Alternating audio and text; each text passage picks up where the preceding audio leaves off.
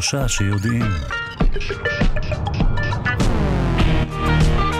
טוב מאוד שהצטרפתם לשעה השנייה שלנו, שלושה שיודעים, כאן בכאן תרבות.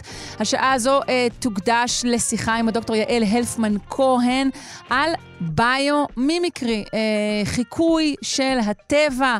אה, כבר הקדשנו לנושא הזה שעה, אבל אה, נחזור אליו, שכן הוא מעניין ועוד לא כיסינו את כולו, וגם לא נכסה בשעה זו. אה, עורכת אותנו אלכס לויקר על ההפקה, איתי אשת וטל ניסן, על הביצוע הטכנית אמיר צוברי. אני, שרון קנטור, כבר מאוד רוצה להתחיל.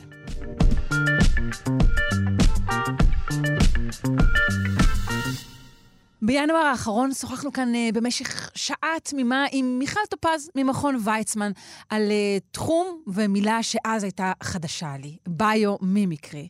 והשיחה הייתה כה מוצלחת, אה, שהחלטנו שאנחנו רוצים עוד מהנושא המרתק הזה, והזמנו לכאן את הדוקטור יעל הלפמן כהן. היא מייסדת שותפה ומנכ"לית של ארגון הביומימיקרי הישראלי ושל חברת Nature Code, וגם אה, לרגל חודש הקריאה, אנחנו מזמנים אותה לכאן, כי היא גם מחברת הספר המצאות הטבע, איך לייצר חדשנות בהשראת הטבע. היי. בוקר טוב. בוקר אור. אה, דוקטור הלפמן כהן, או שמא יעל יספיק לצורך השיחה הזו? יעל זה ממש מעולה. אוקיי, נהדר.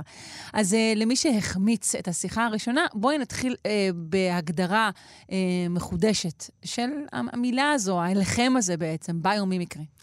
מעולה. אז ביומימיקרי באמת זה הלחם של שתי מילים. ביו או ביו זה חיים. ומימיקרי זה חיקוי, מילה שנגזרה מהמילה מימזיס, שטבע אותה אריסטו. שעוד לפני הספירה עסק רבות בחיקוי של הטבע, ייצוג של הטבע, המשמעות של החיקוי. וכשמחברים את שתי המילים ביחד, מקבלים חיקוי החיים. חיקוי הידע והתובנות שיש בעצם בחיים, בטבע. אנחנו מסתכלים על הטבע כמאגר גדול של המצאות, של פתרונות, ובאים ללמוד ממנו. אז זה הרעיון. זאת אומרת, התחום הזה כשלעצמו, את אומרת, אריסטו כבר עסק בו, ואפשר האמת אה, למצוא התייחסויות אליו אה, גם בתרבות יהודית, אני חושבת. את עצמך פותחת את ספרך עם ציטוט אה, של דה וינצ'י. שאומר, אה, האדם לא יוכל למצוא עצה טובה, פשוטה או ישירה יותר מהעצה של הטבע. כי בהמצאות הטבע אין דבר חסר ואין דבר מיותר. שזה ציטוט אה, נפלא. נכון. אז, אז, אז בעצם העניין הזה של חיקוי הטבע הוא באמת ישן, אבל המושג הזה הוא מושג חדש. נכון, מאז ומעולם האדם התבונן ולמד מהטבע, משחר האנושות. כן, האדם ילך בספר הטבע. ההשראה והמידע שהגיעו אליו היה, היה מהטבע, עוד לפני העידן הטכנולוגי. אבל בעשורים האחרונים, התחום בעצם מתפתח לכדי דיסציפלינה מדעית חדשה, שנלמדת היום אה, בעולם, באקדמיה, נכנסת לתעשייה, יש היום תואר ראשון, תואר שני בתחום הזה, בארץ עדיין לא. יש מכוני מחקר, גרנטים, פטנטים, התחום באמת הוא דיסציפלינה בצמיחה. ולמה דווקא היום? כי היום יש לנו את היכולת לחקור ולהבין את הטבע כמו שלא יכולנו בעבר. יש לנו מיקרוסקופים אלקטרונים שפתחו לנו את רמת הננו פתאום, יש לנו יכולות מידול גבוהות, יש uh, ידע מדעי שהלך והצטבר, והיום יש לנו יכולת לבוא ולהבין את הידע הזה, לחקור את פתרונות הטבע כמו שלא יכולנו בעבר. אבל עדיין, עם כל המכשור אה, המודרני הזה, הבסיס של הביומימיקרי הוא צפייה, והיינו אמורות גם אה, אולי אה, פליאה או התפעמות, נכון? נכון, לגמרי. בעצם אה, התהליך מתחיל מאיזושהי התבוננות בטבע, וברגע שאנחנו מתבוננים בסקרנות, מגיע רגע הפליאה. רגע שבו אנחנו רואים משהו שהוא באמת אה, בלתי צפוי, מנוגד להנחות שלנו, מפליא אותנו. והרגע הזה אני אוהבת לתאר אותו כמו איזה כזה מישור של סקרנות שפתאום מתרומם כזה ל, לרגע של פליאה. ואריסטו, אם אנחנו כבר מדברים על אריסטו, אמר ראשית מחקר פליאה. אז בעצם הפליאה הזאת היא מובילה את גלגלי הסקרנות, את גלגלי המחקר, והרבה מאוד מהחדשנות של הטבע התחילה מהתבוננות ופליאה ושאלות שבאמת לא היו ברורות ולא לא היו ידועות, ומהמחקר התחילה החדשנות. אז יש פה המון המון פליאה. בואי נזכור אז מעט את... Uh... ההיסטוריה של הפליאה הפרטית שלך? ההיסטוריה של הפליאה הפרטית שלי, מעולה.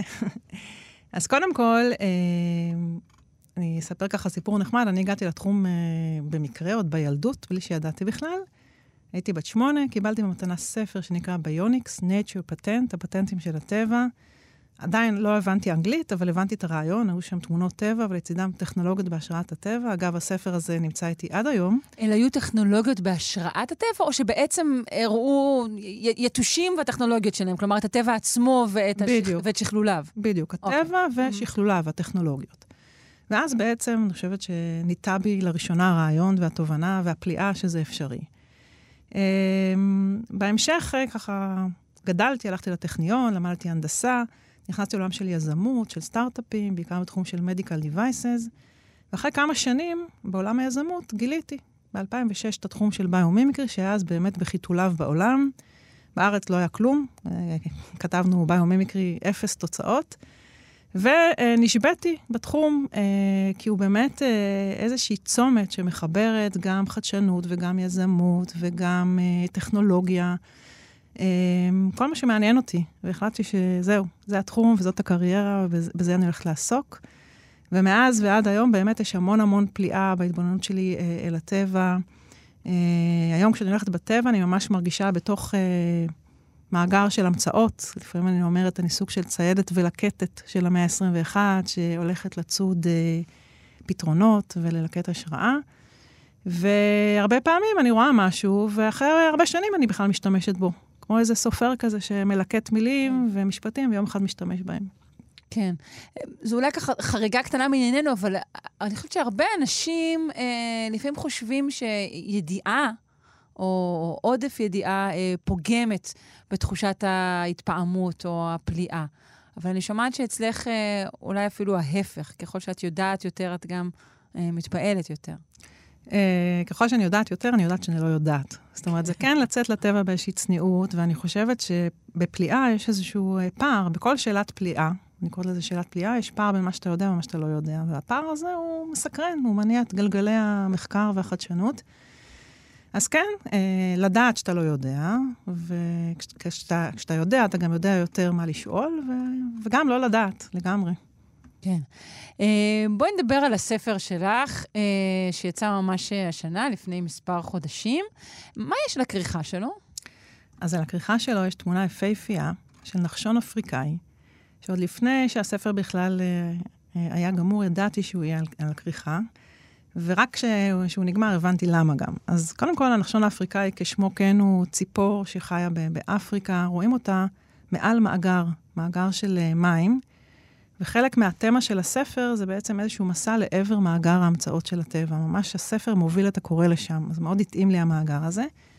חוץ מזה שנחשון זה בעברית אה, מזוהה עם חלוציות ו- ופורץ דרך, והתחום הזה הוא באמת חלוצי ו- ומביא לפתרונות פורצי דרך, וככה מאוד מאוד אה, הסתדר לי עם, ה- עם הספר, עם הרעיון, עם התחום. כן, אבל עדיין אין מאגר כזה באמת ממוחשב, כמו מין אה, גוגל טבע כזה, נכון? שאני יכולה...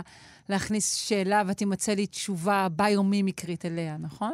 אז uh, יש uh, פתרונות מסוימים. למשל, יש מאגר מדהים שנקרא Ask Nature, uh, נקודה org, שהוא. זמין לכולם. כל אחד עכשיו יכול להיכנס ולהיכנס אליו ולחפש בו. זה מאגר של אלפי רשומות.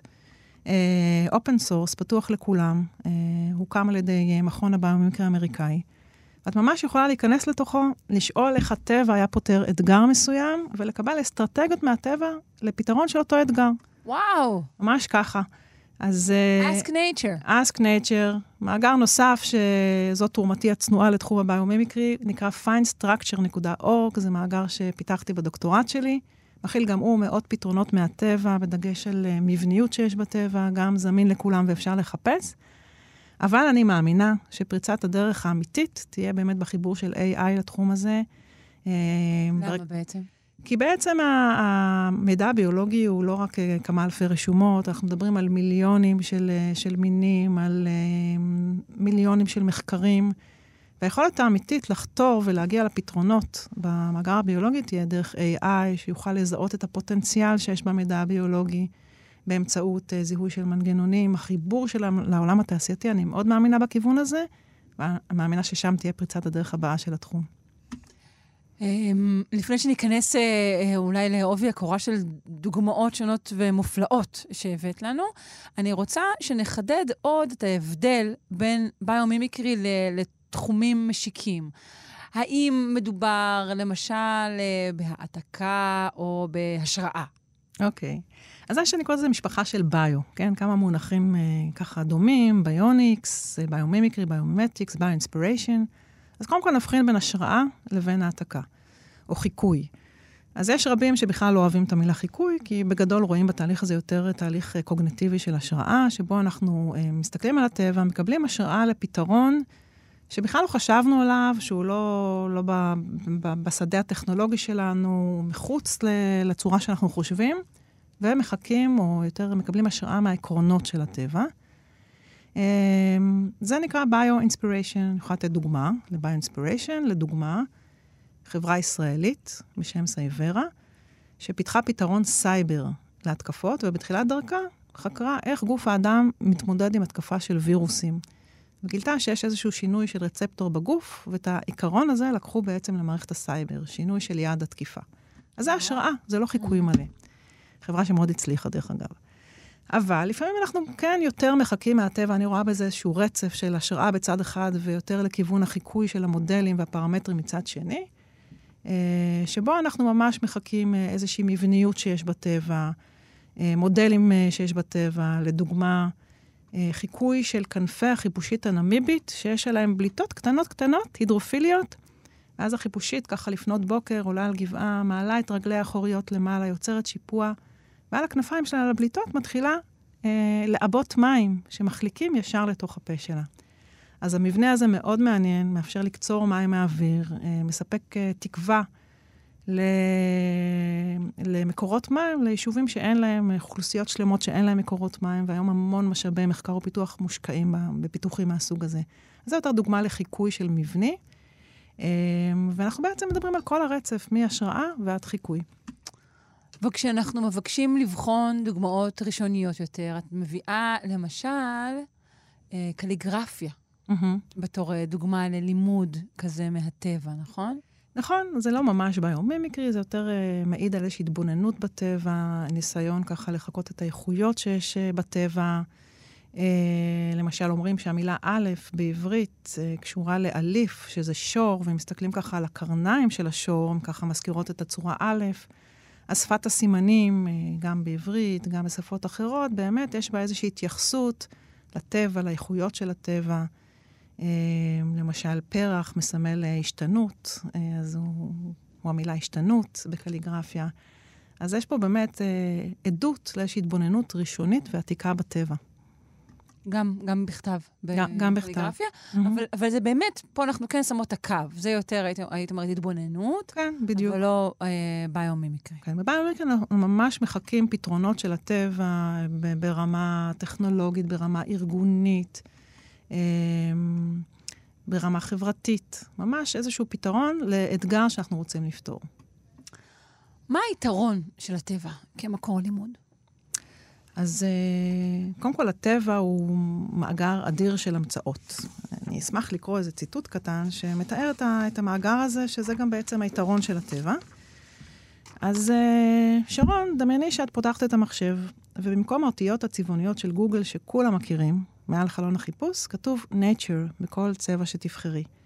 את יכולה להכניס לחלון החיפוש הקטן כל שאלה, והטבע יענה לך. החיפוש יתבצע במאגר הפתרונות של הטבע, ושיטות החיפוש יות, יותאמו למרחב החיפוש זה הטבעי. מנוע החיפוש שחיפשתי קודם, בעצם את אומרת ממש, ש... ממש, אוקיי. ממש. Okay. אז מה היתרון של המנוע הזה, של הטבע? שקודם כל מדובר על כמות אדירה של פתרונות. זה, זה לא אחד או שניים, זה מיליונים. מספר המינים היום הוא לא ידוע בדיוק, אבל באזור ה-30 מיליון. אז אנחנו מדברים על מאגר מאוד מאוד גדול. אנחנו מדברים על פתרונות שפותחו במשך זמן בלתי נתפס, כן? 3.8 אה, ביליון שנות מחקר ופיתוח. אני לא מכירה אף גוף עסקי שיכול להשקיע כל כך הרבה זמן וכל כך הרבה ניסו, ניסיונות ב-R&D. תקציב יש לאבולוציה הזו, כל כך הרבה תקציב, אוקיי. בדיוק. והפתרונות כמובן, זה מאוד חשוב להבין, הם מקיימים. הטבע אה, אה, שרד, התקיים, והוא לא רק התקיים, הוא גם משגשג ומתפתח לאורך באמת אה, ביליוני שנים. יש הרבה מה ללמוד ממנו בנושא הזה, זה מאוד מקושר לעולם הביומימיקרי, זה עוד יתרון לבוא וללמוד מהטבע. ועוד דבר שחשוב להבין, פתרונות הטבע לא מוגנים פטנט. אז אם אנחנו מחר נצא לטבע ונטייל ונראה איזשהו מנגנון מעניין, נוכל לחקור אותו ולרשום פטנט על היישום שלו. היישום נרשם על הפטנט, ולכן הרבה פעמים רואים בטבע איזשהו מנגנון אחד, למשל, אפקט הלוטוס, שאפשר לדבר עליו, ולאותו מנגנון יש מאות פטנטים ליישומים שונים. אני קוראת לזה mm. אפקט מפל החדשנות. עיקרון אחד בטבע, וחדשנות רבה בהמון המון תחומים. כמו מיושם בדרכים שונות. בדרכים שונות, למטרות שונות, נגיד אפקט הלוטוס, זה אפקט שמדבר על מנגנון של ניקוי עצמי. יש לו בליטות קטנות, הופכות אותו לסופר הידרופובי, כל טיפת מים שנופלת על העלה מתגלגלת אליו, מנקה אותו. אז תחשבי, תחשבי שיש לך פה בעצם מנגנון של uh, ניקוי עצמי. פעם אחת את מייצרת משטח, מקבלת שירות חינ... ניקוי חינם לכל החיים, ללא חומרי ניקוי. ואת יכולה ליישם את זה על uh, uh, זכוכיות, על uh, צבעים לקירות, על טקסטילים חכמים, על פאנלים סולאריים. האפקט הזה הוא בגלל משטח הלוטוס, או, או, או ממה בעצם הוא קורה? אוקיי, אז קודם כל העלה, העלה הלטוס גדל, גדל בביצה, שזה אזור מלא בוץ, ובכל זאת הוא נקי, נכון. כן? כדי שיוכל לבצע פוטוסינתזה בצורה טובה. ומדובר על אפקט מבני. על העלה ברמת הננו יש בלידות קטנות קטנות, לא רואים אותן ללא מיקרוסקופ אלקטרוני, שהופכות אותו באמת לדוחה מים, ואז כל טיפת מים שבמילא יש באזור, וזאת הגאונות של הטבע, כי המים במילא באזור, אם זה טל, אם זה גשם, נופלים עליו, נדחים ממנו, מקבלים צורה של כדור, מתגלגלים, ועל הדרך עושים עבודה ומנקים אותו. הבנתי. איך היית מציעה לחלק את, ה, את העולם הזה? נגיד, עכשיו תיארת אה, משהו שהוא מבני באמת אה, במהותו. היית אומרת שרוב ההשראות מגיעות מדברים כאלו שהם מבניים, או שחלקן מבניות, חלקן אה, כימיות, חלקן התנהגותיות? אוקיי, okay, אז קודם כל, אה, באמת חלק גדול מהפתרונות של הטבע מחכים, אה, מבוססים על מבנים. המבנים בטבע הם חכמים, אל, הם אלגנטיים, ויש בזה גם משהו נורא מקיים, כי פעם אחת את מייצרת מבנה, מקבלת את הפונקציה לכל החיים. אבל לפעמים אנחנו בעצם עוסקים יותר בחיקוי של תהליכים שיש בטבע, mm-hmm. אלגוריתמים שיש בטבע, תהליכי ייצור שיש בטבע. אה, לדוגמה, אה, חיקוי של תהליך אה, ייצור של קורי עכביש, שמתרחש בסביבת החיים. כן, העכביש מייצר את החלבון שלו בסביבת החיים בטמפרטורת הסביבה. אין לו את הפריבילגיה לחמם עכשיו לאלף מעלות ויותר, כמו שעושים בתהליך ייצור של פלדה, ועדיין הוא יותר חזק מפלדה. אה, אז אנחנו מנסים לחכות גם תהליכים. לפעמים אנחנו מחכים מערכות בטבע, ואז אנחנו מחכים אה, עקרונות ברמת המערכת.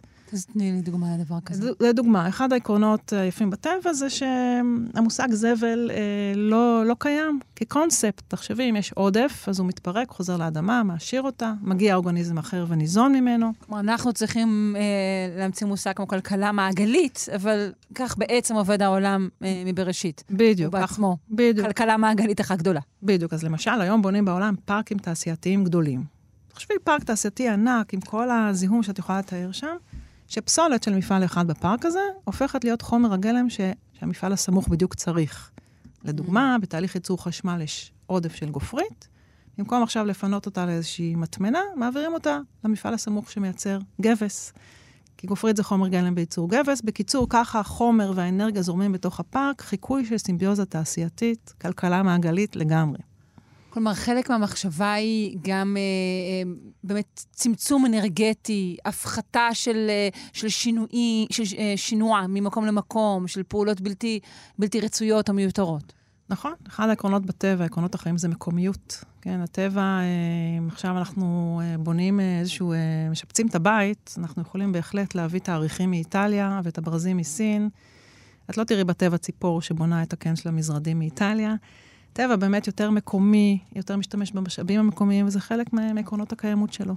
זהו, אבל זה לא בגלל שהטבע, מרכאות אגבי מרכאות, רוצה להיות אה, אה, חסכוני ואקולוגי, אלא בגלל שהדבר הזה הוא אכן מתאים.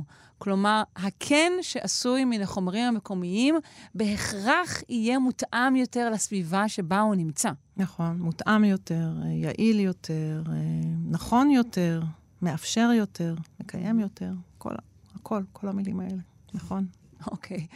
זה נשמע כמעט, uh, כמעט אמוני באמת, uh, כל העניין הזה. Uh, בואי נדבר, אמרת מקודם שיש בטבע הרבה פתרונות שתיארת אותם כמחוץ ל... להישג הדעת שלנו בעצם, שלא יכולים היינו לחשוב עליהם. את יכולה לתת לי כמה דוגמאות לדבר כזה? כל מיני, מה, וואו. לגמרי. אז באמת, יש פתרונות בטבע שהם אה, פשוט מציתים את הדמיון. זאת אומרת, אה, רעיונות ש, שלא היינו חושבים עליהם כאפשריים בכלל, אפשריים בטבע. ואז זה מציב איזשהו רף למהנדסים ומתכננים לשאוף אליו, כי הנה, בטבע זה אפשרי, יש רפרנס שזה עובד, ואני אתן ככה כמה דוגמאות. אז לדוגמה, אחד התחומים שבהם יש הבדל מאוד גדול בין הטבע לטכנולוגיה זה תחום החישה. החיישנים בטבע הם פשוט מטורפים. Uh, למשל, uh, חיפושית שמצליחה לזהות אש ממרחק של 80 קילומטר. זה, זה פשוט מטורף. מצליחה לזהות אש. מצליחה לזהות קש. והיא חיפושית קטנה, כלומר 80 קילומטר עבורה זה מרחק עוד, עוד עצום יותר אפילו ממה שהוא עבורי. נכון, נכון, נכון. יחסית לסקייל שלה ולקנה מידה זה, זה עוד יותר uh, מרשים. איך היא עושה את זה? אז קודם כל, איך היא עושה את זה, וגם למה היא עושה את זה. אז קודם כל, בטבע באמת הכל הישרדותי בסופו של דבר. החיפושיות האלה, הנקבות, עפות לעבר עצים שנשרפים, מטילות את הביצים בתוך הגזעים החרוכים. שם אין מנגנוני הגנה לעץ, ושם בעצם מתפתח הדור הבא. זה לא הגנה כדי לברוח מהאש, אלא נהפוך הוא, זה כדי לאתר את, ה, את האתר הטוב ביותר בדיוק, להטלה. בדיוק. עכשיו, איך זה קורה? כי זה מאוד סקרן, אפרופו פליאה. אז גילו שיש לה אה, רכיבים שרגישים לכמויות מזעריות של אינפרה אדום שנפלט מהעשן. זאת אומרת, אנחנו גם יודעים אה, לזהות עשן בדרך כזאת, אבל לא בכאלה מינונים ולא בכזאת אה, רמה. והנה, בטבע זה אפשרי. אז זה מציב איזשהו רף אה, לשאוף אליו ולנסות אה, להביא את הטכנולוגיה האנושית שלנו לרמה הזאת. רגע, בעזרת מה, מה, מה הם הקולטנים האלו? שוב, זה, זה משהו שהוא מבני, יש משהו בהרכב הכימי שלה? כן, זה משהו מבני, איזה שהם תאים שאפשר לחקור אותם, ולחקור את התפקוד שלהם, ולהבין איך הם עובדים, ולנסות לחקות אותם. אבל עוד לא הצליחו לחקות. עדיין לא. אבל יש לזה הרבה, הרבה מאוד מידע והמון מחקרים. אז זו דוגמה אחת יפה. דוגמה שנייה, אפרופו חישה, אה, אולי שאלת עצמך פעם אה, איך יתושים, או יותר נכון היתושות, הנקבות, מזהות אותנו כשאנחנו נעקצים. אמ, ומסתבר שהן מזהות אותנו... איך הן בוחרות את הקורבן הראוי, את מתכוונת? איך הן יודעות שכאן כרגע יש אדם? איך הן יודעות שיש אדם, בדיוק, mm. ממרחק מאוד גדול. אז גם פה גילו שהם מזהים אותנו ממרחק של 50 מטר, שזה גם המון. איך? על ידי אה, הנשימה שלנו. אנחנו פולטים בנשימה אה, CO2 כמובן, וכל מיני אה, רכיבים נוספים, ויש להם יכולת לזהות את ה-CO2 ממרחק מאוד מאוד גדול.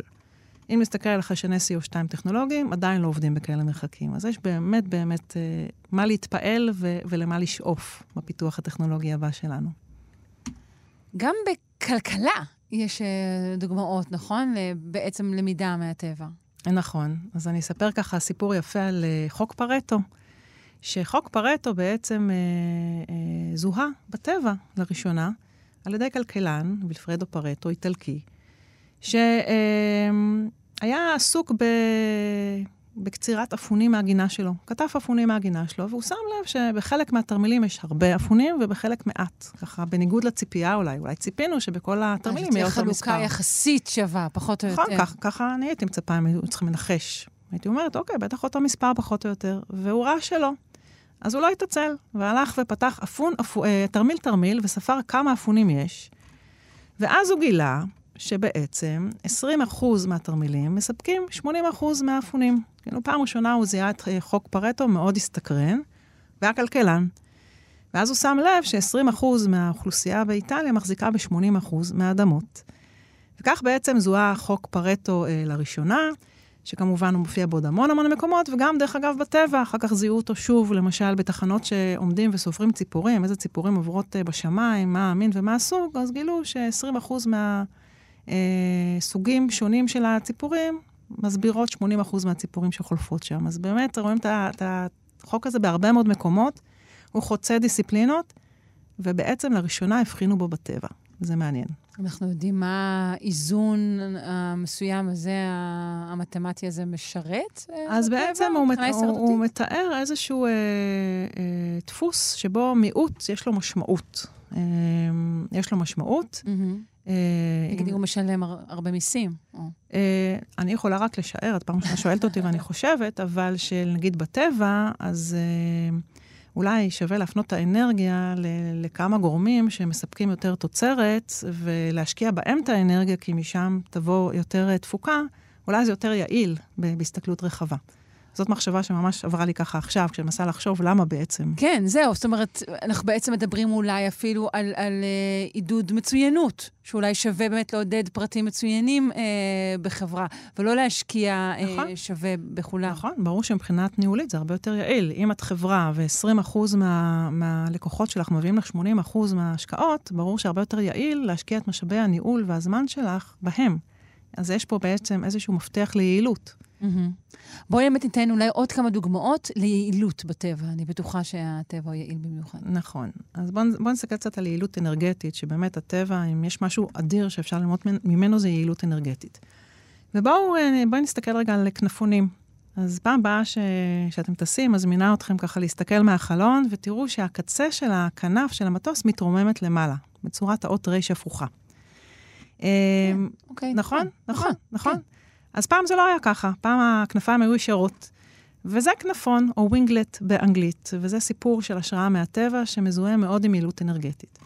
אז מסתבר שכל גוף שעף, לא משנה אם זה ציפור או מטוס, סובל מתופעה שנקראת מערבולת קצה כנף. כן, בקצה של הכנף, בגלל שהיא לא סימטרית, כן, החתך של הכנף הוא אסימטרי כדי לקצור את כוח העילוי, מתפתחת מערבולת. המערבולת הזאת פוגעת בכוח העילוי, מצריכה הרבה יותר אנרגיה. בטבע, עופות דורסים מרימים את הקצה של הכנפיים שלהם, את הנוצות למעלה, ובעצם שוברים את המערבולת בדרך הזאת, וברגע שמהנדסים של חברת בואינג זיהו את הפתרון הזה, התחילה תעשיית הכנפונים, שהיום באמת נמצאת בכמעט כל המטוסים, וחוסכת, נגיד בבואינג 707, זה חוסך 6.5% בצריכת הדלק, שזה באמת מטורף. וואו. ממש מטורף. ואם נשאר רגע במטוסים, אז היום יש צבע, שהוא ציפוי, צבע יסוד למטוס, שמחקה את אור הכריש, שכבר דובר עליו רבות בהקשרים של uh, בריכות שחייה וכולי, אבל אם אנחנו מסתכלים על יעילות אנרגטית אמיתית, אם צובעים מטוס בצבע כזה, שוב חוסכים המון המון אנרגיה. אז זו דוגמה יפה uh, נוספת uh, ליעילות אנרגטית. ואני אתן אולי עוד דוגמה יפה. אחד המבנים החוזרים בטבע זה ספירלה. נכון? בטבע אין קווים ישרים. נכון? אנחנו עכשיו יושבות בחדר וכל הקווים פה ישרים וזוויות של 90 מעלות. בטבע הקווים ישרים וזוויות של 90 מעלות מאוד נדירים.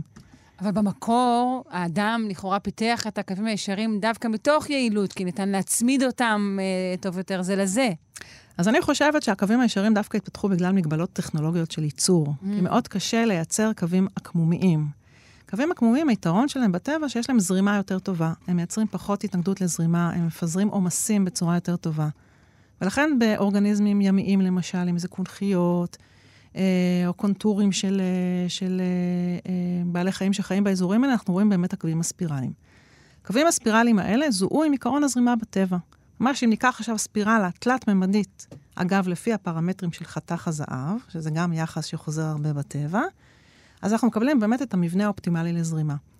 והיום יש חברות, חברה מסוימת, שלקחה את הרעיון הזה ופיתחה אה, מערבלים ו- ומדחפים שממש מבוססים על המבנה הזה, והצליחו למשל לערבל טנק ענק של מים, במין מערבל קטן-קטן, בגודל של uh, ממש כמה סנטימטרים, במינימום אנרגיה, ואותו מפתח... בגלל שהוא ספירלי? בגלל שהוא או... ספירלי ומייצר ממש okay. אוקיי. מעט התנגדות, אז במינימום אנרגיה הוא מערבל את כל הכמות האדירה הזאת של המים, ב...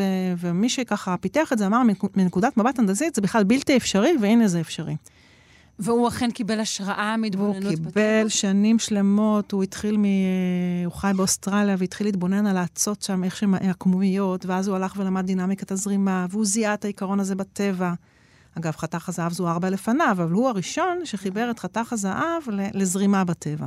מעניין. והקים את החברה הזאת, ואגב, למה לערבל טנק, טנק מים? כי אם המים עומדים, חיידקים, ביופים. במקום לשים חומרי חיטוי, אפשר לערבל אותם ולטפל בדרך הזאת, והיעילה בעצם בנושא של חיידקים. זה יעיל יותר וגם נקי יותר, כי אנחנו... בדיוק. אוקיי, וואו. הבנתי. יש לך אה, עוד דוגמה אולי לשימוש באמת בדברים שהם לא קווים אה, ישרים, אה, או בעקמומיות?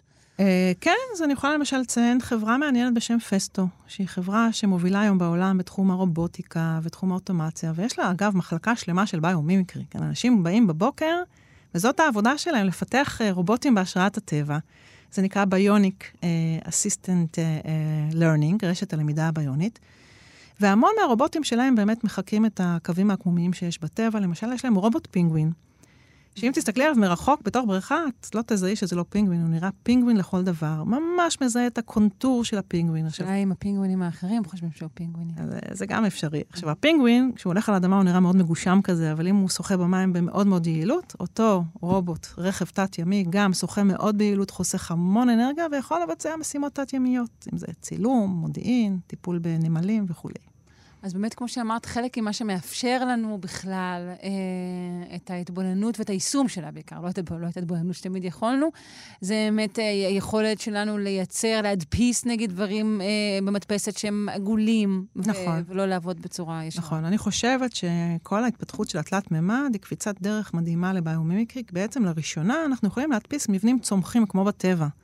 אנחנו לא לוקחים גוש וגורעים ממנו חומר כמו בעיבוד שבבי, אנחנו ממש בונים ומצמיחים את, ה, את המבנה כמו בטבע, כולל קווים עקמומיים, כולל חללים ופורוזיביות כמו שיש בטבע. תחשבי, לתכנן מבנה כמו עצם בצורה מלאכותית, שזה מבנה מלא מלא חללים, זה לא משהו שקל לעשות בלי טכנולוגיות ייצור מתאימות. אה, אנחנו כאן באולפן עם הדוקטור יעל הלפמן כהן, היא מייסדת שותפה ומנכ"לית של ארגון הביומימיקרי הישראלי ושל חברת Nature Code, ומחברת הספר המצאות הטבע, איך לייצר חדשנות בהשראת הטבע. אה, אחד הדברים שבולטים לנו כמובן אה, לעין ביוצאנו אל הטבע, זה ריבוי הצבעים. אז כמה אנחנו עושים שימוש בזה כבר בתעשיות? אז זהו, קודם כל יש משפט מקסים שאני נורא אוהבת, צבעים הם החיוכים של הטבע. יש, זה, יש בזה משהו מקסים במשפט הזה. כן. אז חוץ מהיופי והאסתטיקה, וכמובן שצבעים זה תקשורת בטבע, אה, היום באמת יש נושא מאוד מעניין שנקרא צבעים פיזיקליים. אה, אם אנחנו שואלים איך הטבע מפיק צבע, אז בניגוד לדרך התעשייתית, שזה לקחת פיגמנט רעיל בדרך כלל, הטבע מפיק בדרך אחרת, בדרך, בדרך מבנית. ובכל מקום בטבע שאנחנו רואים איזשהו יצור מתכתי, אם זה חיפושיות, או אם זה צופית, או אם זה טווס, או אם זה פרפרים שיש להם גוון מתכתי, זה צבע פיזיקלי. אז אם ניקח את פרפר המורפו למשל, שיש לו על הכנף המון המון קשקשים ברמת הננו, המון שכבות, כל פעם שהוא משנה את הזווית של הכנף שלו, אורך הגל שחוזר, הוא חוזר בעצם באורך גל אחר, והצבע הנראה הוא אחר. אז עבור הפרפר זו תקשורת, הוא יכול להיראות בצבע אחד לבני מינו, בצבע אחר לטורפים. עבורנו, זה דרך טכנולוגית להפיק צבע מבני, שהוא אף פעם לא דוהה, שהוא יכול להיות דינמי, להשתנות כמו בטבע, והוא כמובן, כמובן גם לא רעיל, כי הוא לא מכין פיג, פיגמנטים רעילים. אז אולי יום אחד ניכנס לאיזה חדר שצבוע בצבע מבני, וכל פעם שנסתכל עליו מזווית אחרת, אנחנו נראה צבע אחר בהתאם אולי... אבל איך. זה עובד בדיוק, הצבע המבני, שוב, ביישום האנושי שלו? אז ביישום האנושי גם מייצרים פני שטח, שיש להם המון המון אה, שכבות כאלה של אה, קשקשים. ואז בעצם מכל זווית אחרת אה, רואים אורך גל אחר, והצבע בעצם משתנה. יש שם גם טקסטילים שעושים את זה, במקום לצבוע טקסטיל בכחול, שזה הצבע הכי מזהם שיש, כי הוא מכיל קדיום, אז הבד מורכב מהמון שכבות, כמו הקשקשים של הפרפר, שבעצם נותנים את אותו אפקט. את יצירת הצבע, זה נכנס גם לתעשיית המכוניות היום, טויוטה צובעת מכוניות בכחול כזה. וואו. תעשיית האיפור אפילו, ללוריאל יש ליין כזה שהוא מנצנץ קצת כמו, כמו בטבע. אז זה גם אה, באמת פיתוח מאוד יפה ויעיל וחסכוני ומקיים.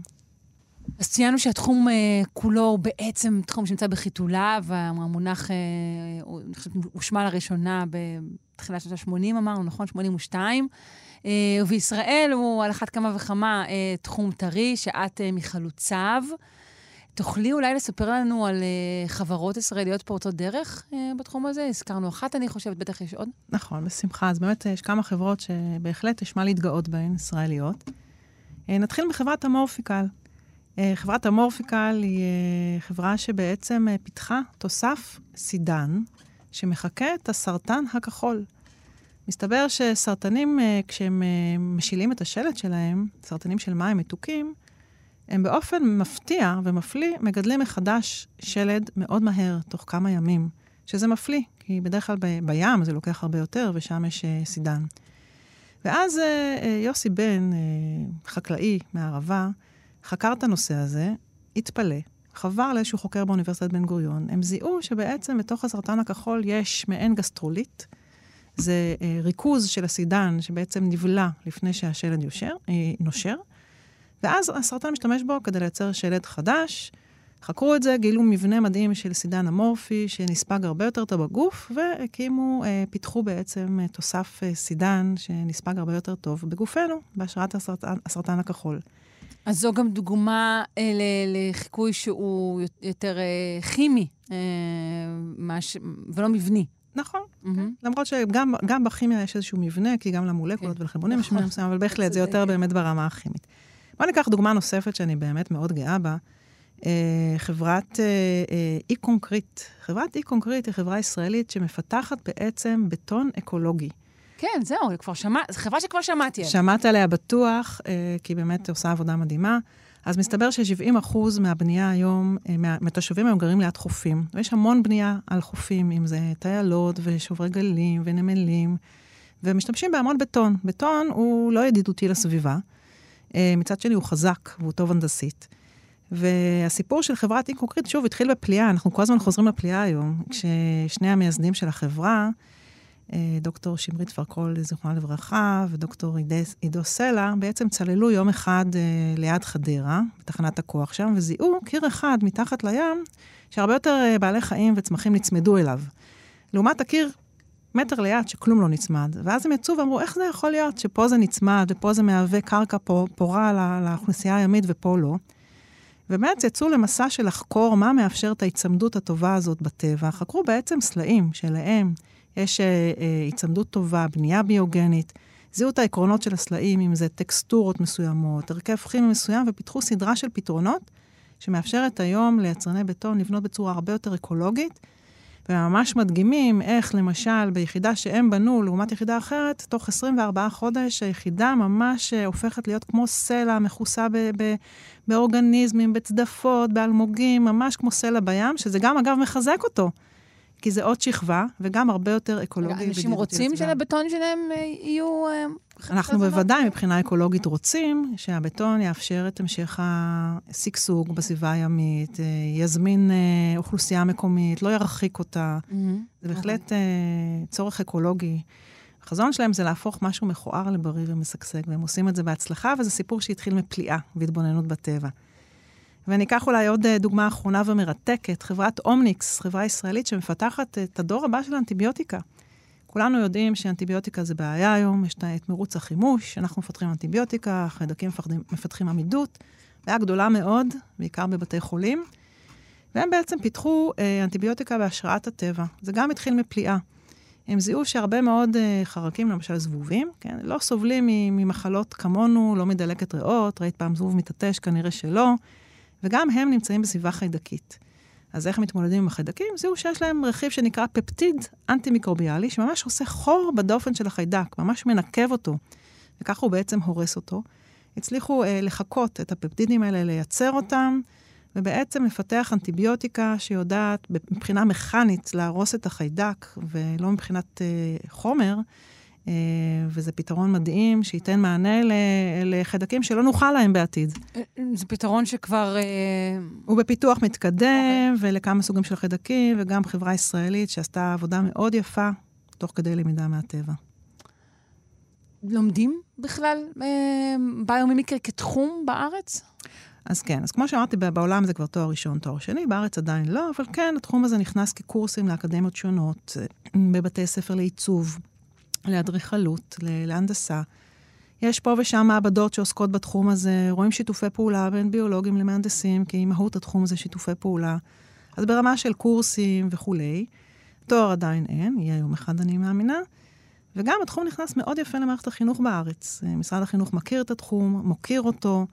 הרבה ילדים לומדים היום ביומימקרי בארץ, הרבה מורים אה, משתלמים בתחום הזה. לא, ועד שהם יגדלו זה כבר יהיה גם באוניברסיטה. לגמרי, אני תמיד אומרת לילדים, כשתהיו גדולים, גם אתם תוכלו להמציא את ההמצאות האלה, ומי יודע, אולי ההמצאה הבאה תהיה שלכם. יש לי שאלה קצת מוזרה. האדם עצמו, הרי גם אנחנו חלק מהטבע. יש, יש דברים שאנחנו עושים, שאנחנו וגופנו אה, הם ההשראה אליו? בהחלט, כמובן. אנחנו לפעמים שוכחים שגם אנחנו חלק מהטבע, אבל גם הגוף הביולוגי זה טבע. וגם מהגוף הביולוגי אפשר ללמוד הרבה מאוד דברים ולחקות אותו. אתן אולי סיפור אה, אה, יפה אה, על פתרון דווקא לבעיית המים שהגיע מהתבוננות בגוף. אז לגופנו יש מערכת קרישה. כשאנחנו נחתכים, די מהר הגוף אה, אה, מפעיל את מערכת הקרישה שלו, יש תסיות בדם, ואנחנו בעצם אה, סותמים, כן, את החתך הזה מבפנים, כל עוד הוא קטן. הרעיון הזה הגיע לתעשיית המים, והיום פיתחו בעצם טכנולוגיה לטיפול בדליפות במים. שבמקום עכשיו לעצור את כל הג... הקו של המים ולחפור מבחוץ, זה תהליך שלוקח המון זמן והמון כסף, מחדירים לתוך מערכת המים מעין תעשיות קטנות, זה נקרא טכנולוגיית התעשיות, שזורמת עם הזרם, מגיעה לאתר של הדליפה, יש שם תת לחץ, ובעצם התעשיות האלה נצמדות מבפנים וסותמות את הדליפה. כמובן מבפנים, כן, כמו בהשראת הגוף, ולא מבחוץ. וזה עובד מעולה היום במערכות מים, מערכות נפט, שזה מדהים, כי אחד הנתונים המזעזעים שנחשפתי אליהם זה ש-30% ממים שמובלים היום במערכות מים הולכים לאיבוד בגלל תשתיות ישנות, בגלל דליפות. והנה פתרון יפה שמחכה אלמנט בגופנו. יש אה, נגיד גם מבנים שמחקים את המבנה הפלאי הזה שקרוי גופנו? אתה יכול לחשוב על אה, דברים ארכיטקטוניים או... בהחלט. אז הזכרנו קודם את העצם, שזה מבנה מאוד מעניין, שבעצם עצמות הן כמובן חזקות וקלות. למה הן קלות? כי הן מלאות בחללים של אוויר, זה מבנה ספוגי כזה, שזה אגב אחד המבנים החוזרים בטבע. הדוקטורט שלי עסק בחקר של מבנים חוזרים בטבע. Mm-hmm. אחד המבנים שחוזרים בטבע זה מבנה של מעין אה, כוורת או מבנה תאית או ספוגי תלת-ממדי. ובכל מקום בטבע שאנחנו רוצים חומר חזק וקל, זה המבנה שנראה. מבנה שמשהו מורכב מאוד, החלול, מהרבה תאים ממש, ממש. צמודים וחלולים? בדיוק, כמו ספוג, דמייני ספוג, okay. אוקיי. ככה נראית אבל... נראית העצם. אוקיי. Okay. אז uh, היתרון ברור, ואני יכולה לספר סיפור יפה של השראה מהטבע, שהגיע דווקא לעולם הארכיטקטורה, כי החדשנות מגיעה לא רק להנדסה ולטכנולוגיה, כמובן, אפילו עוד קודם זה התחיל בארכיטקטורה. אז uh, אני אציין מבנה שאין בן אדם שלא מכיר אותו, אני חושבת, בעולם, מגדל אייפל, שיש לו סיפור של השראה מהטבע. באמת? אכן כן. אז uh, סיפור פחות מוכר. השנה 1897, היה יריד, יריד אקספו בפריז, ורצו לבנות איזשהו מונומנט לצורך היריד, והכריזו על תחרות אדריכלים, כמו שהרבה פעמים עושים. וגוסטוב אייפל היה אדריכל צעיר, החליט לגשת לתחרות, ועל שולחן השרטוטים שלו היה מונח ספר אנטומיה. התחיל ככה לדפדף בספר, נתקל בתמונת עצם הירך, מאוד הסתקרן, מאוד uh, התעניין, מאוד העריך את המבנה הזה שהוא גם חזק וגם קל, והוא החליט שזה יהיה הקונספט התכנוני של מגדל אייפל, שבאמת מאוד מזכיר, שזה מערכת של המון תומכות וביניהם המון חללים. וכמו שהבנתם, הוא זכה בתחרות, המגדל uh, נבנה. בהתחלה לעגו לו, שזה לא יחזיק לו יום ולא יומיים, ועד היום זה אחד מהאייקונים של פריז, והרבה שנים אחר כך, מודלים מתמטיים הוכיחו את הדמיון בין העצם לבין מגדל אייפל. אני אסתכל אה, מהיום מגדל אייפל באופן אחר לגמרי. אה, אנחנו מודים לך מאוד שבאת אלינו לאולפן. אה, מאחלים לך בהצלחה עם הספר, נזכיר שוב את שמו, המצאות הטבע, איך לייצר חדשנות בהשראת הטבע. ונודה לך, דוקטור יעל הלפמן כהן, מייסדת שותפה ומנכ"לית של ארגון הביומימיקרי הישראלי ושל חברת Nature Code. תודה רבה, שרון, על ההזמנה, ואם יש דבר אחד שאני מאחלת לכולם, זה פשוט להתחיל להסתכל על הטבע בעיניים אחרות, אה, לפתוח את העיניים, לראות את כל הפתרונות המדהימים שיש בטבע, אולי קצת בצניעות, כן, לצאת לטבע. אנחנו צריכים אה, שני דברים, אנחנו צריכים להרים את העיניים, אנחנו צריכים שיהיה טבע. אנחנו צריכים שיהיה טבע, נכון, וגם לצאת עם סימני שאלה קצת, ופחות סימני קריאה. אז זה מה שאני מאחלת לכולנו. תודה. תודה, להתראות.